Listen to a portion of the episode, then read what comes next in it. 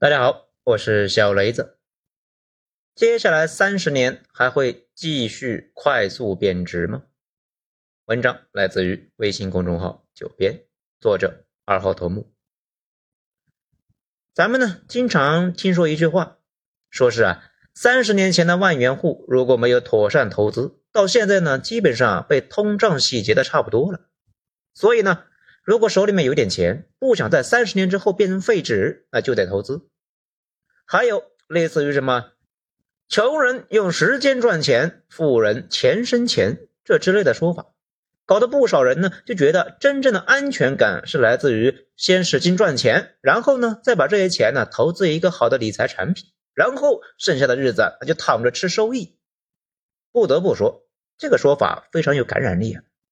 因为确实符合中国人切身的经历，于是啊，很多人呢就大大咧咧的把自己呢好不容易攒下的钱拿去投资，准备后半辈子呢朴实无华的躺着赚钱，最后赔了个底掉，又回去上班了。其实呢，仔细想一想也觉得正常。你没有看过任何一本高数，那你肯定呢解不了微积分。你前半辈子啊都在干别的，晚年那突然改行去做投资。你说能投出个啥来呢？更何况赚钱这个事呢，比微积分难得多啊。整体来讲，三十年前万元户导致现在的某些人返贫这个事啊，蕴藏了两个问题。这第一，特殊时期的非常态当成了常态；第二，没有门槛的事，往往呢门槛最高。第二点好理解，也就是呢我们生活中最常犯的错误，比如投资。开餐饮、卖奶茶等等，这都是门槛极低的。可是呢，想做起来那却非常非常难，竞争太激烈了。那最后呢，谁也赚不到钱。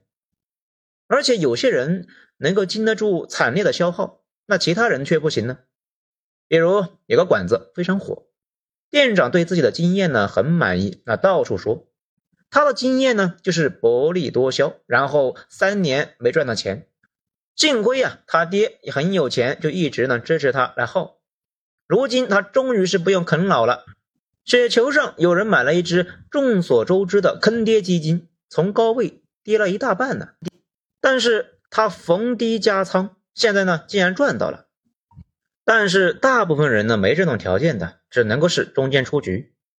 比较难搞的是那些低门槛领域，往往就给人一种呢，哎，我上我也行的感觉。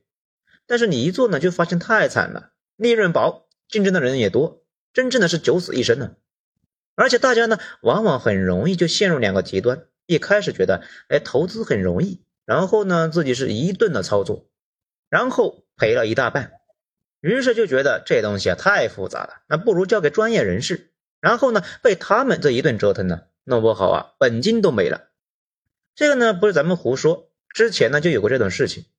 有那种新富起来的，把钱交给金融机构打理，每年百分之八左右的收益率，持续了一些年，他觉得呢已经适应了这种躺着赚钱的生活。然后机构呢就跟他说钱没了。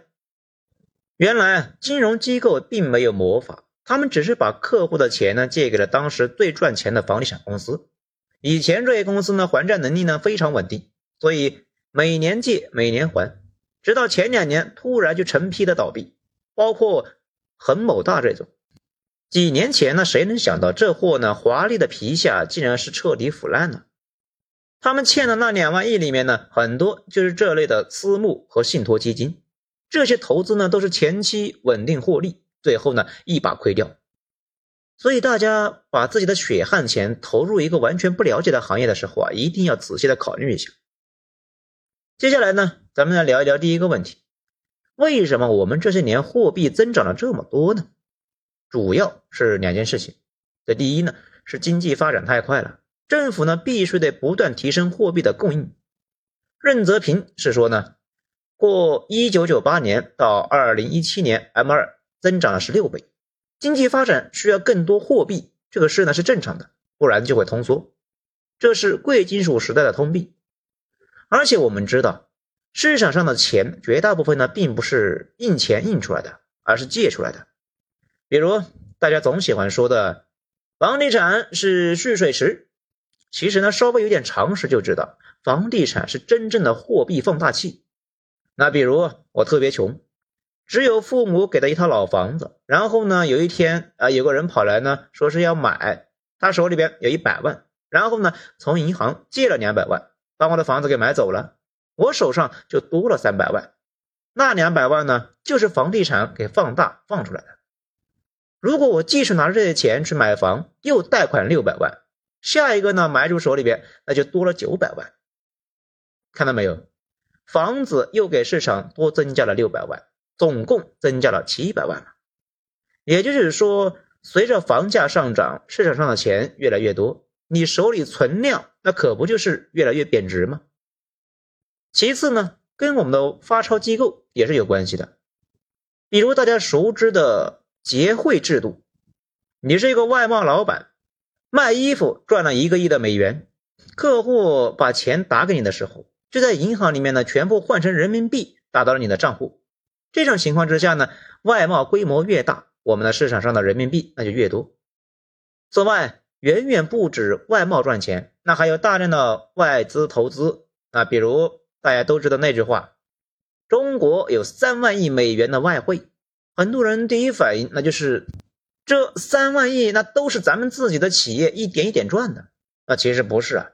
咱们查了一下外汇管理局最新的数据，其中呢有二点四五万亿这个美元是外债，这个外债成分呢比较复杂，很多啊其实就是外资在中国投资的，有些呢是中国银行在海外发的美元债，还有很多啊是中国企业在海外借的，比如前段时间那个房地产商有一笔美元债到期了，还不上违约了。国内房企呢没少借美元债，这些投资或者是借的中国钱的，也都换成了人民币，导致市场上的人民币呢在过去几十年里面暴涨。恰好中国的贷款利率呢相对很市场化，存款利率呢却一直比较低，所以如果你当年有万把来块钱的话，没有选好投资标的，估计啊现在也没多少了。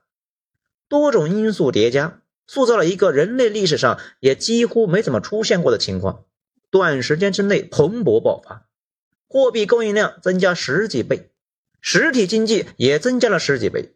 那今后呢？估计再也不会出现这种情况了。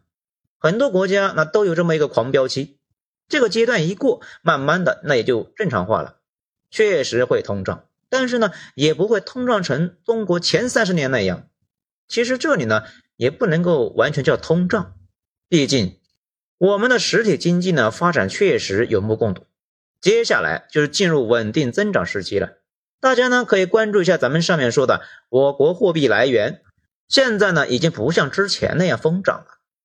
首先，放贷呢大概率是上不去了。最明显的，大家买房的积极性变差，放贷是居民贷款里面最大的一块，现在呢也在不断的变小。其次，外汇也已经很久没增加了。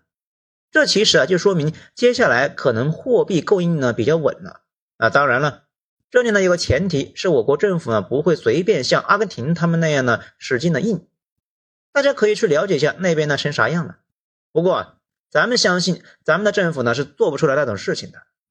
那老百姓有钱了，今后怎么处理呢？大概率啊跟发达国家似的，及时享乐，剩下的呢也不随便投资，存在银行吃利息，准备养老。你可能就要说啊，这利息那么点还不够通胀的。还是那句话，随着经济减速，通胀今后呢大概率呢会降得很低很低。此外呢，大家会越来越形成一个共识，这利息低呢，那也比损失本金要强啊。日本现在呢其实就是这么个状态，坚决不投资，因为吃过亏啊，在很多年里面那投啥就赔啥，稳定收益越来越成为了一个神话。谁信谁倒霉，倒霉的人多了，那剩下的人也就学聪明了，或者说呢，多倒霉几次，再蠢的人那也不会去踩那个坑了。再仔细想一想，中国人全民投资热，也就是呢这些年房地产带动的，无论买房还是买房地产性质相关的理财产品都能赚，于是很多人就形成了一个惯性思维，这两年和接下来呢就是戒断的过程。那此外，大家可以关注一下那个贷款利率。某种程度上来讲，银行的贷款利率跟经济增长率是接近的，这个道理呢不复杂。社会有百分之五的增长，那大家去银行贷款的利率呢，如果超过百分之五，那就不贷了，因为赚了钱那还不够还利息。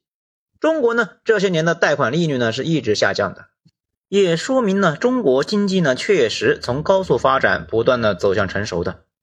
接下来大概率呢中国会进入一个平稳时代。造富神话越来越少，普通人呢想财富增值那是越来越难的。当然了，富人也难。全社会百分之三到百分之五的收益率的情况之下，他们想找稳定百分之十的项目呢也很难，也有赔掉本金的风险。大家可以想一想，王某聪啊，他家够有钱的吧？他的投资照样不咋地。可以看出来，投资这个事呢，并不是一些网友经常说的啊，富人能够稳赚。富人都不能够稳赚，那更何况普通人？所以说吧，慢慢的，大家会放弃的稳定的资本收益，老老实实的存在银行，每年吃百分之二和百分之三的利率。今后呢，大概率呢越来越低，直到跌到零附近，赚的少，但是呢也不会打水漂。那买房租出去呢？日本人有经验啊，自从转入了人口下降之后，买房这个事呢就非常不划算。因为房租贵的地方，房子也贵，根本就买不起。买了之后呢，房租收益不错，但是啊，房价却一直跌。房子呢便宜的地方啊，那房租它也不行。租出去，房客呢隔三差五的就找你，那点房租呢就根本压不住烦心的程度。前些年不少国内的人炒房炒到日本去了，那亏了个底掉，也是这个原因。好，到这里呢，咱们总结一下。八十年代那种货币和经济的双狂飙，今后呢不会再出现了。经济增长一旦放缓，最直接的效果呢，那就是全社会的整体投资回报率大幅降低。之前经济好的时候呢，投资那都是一塌糊涂的人，今后呢会更酸爽。大部分人会重新的正确认识自己，慢慢的就会放弃钱生钱的冲动，至少不会快速返贫。如果赚到一些钱，大部分人呢，今后既不投资，也不干啥，直接啊存起来，然后呢，再找一个轻松的班去上一上，就完了。好，今天的内容以上，谢谢收听。喜欢的话给个五星评价。我是小雷子，精彩咱们下章再说。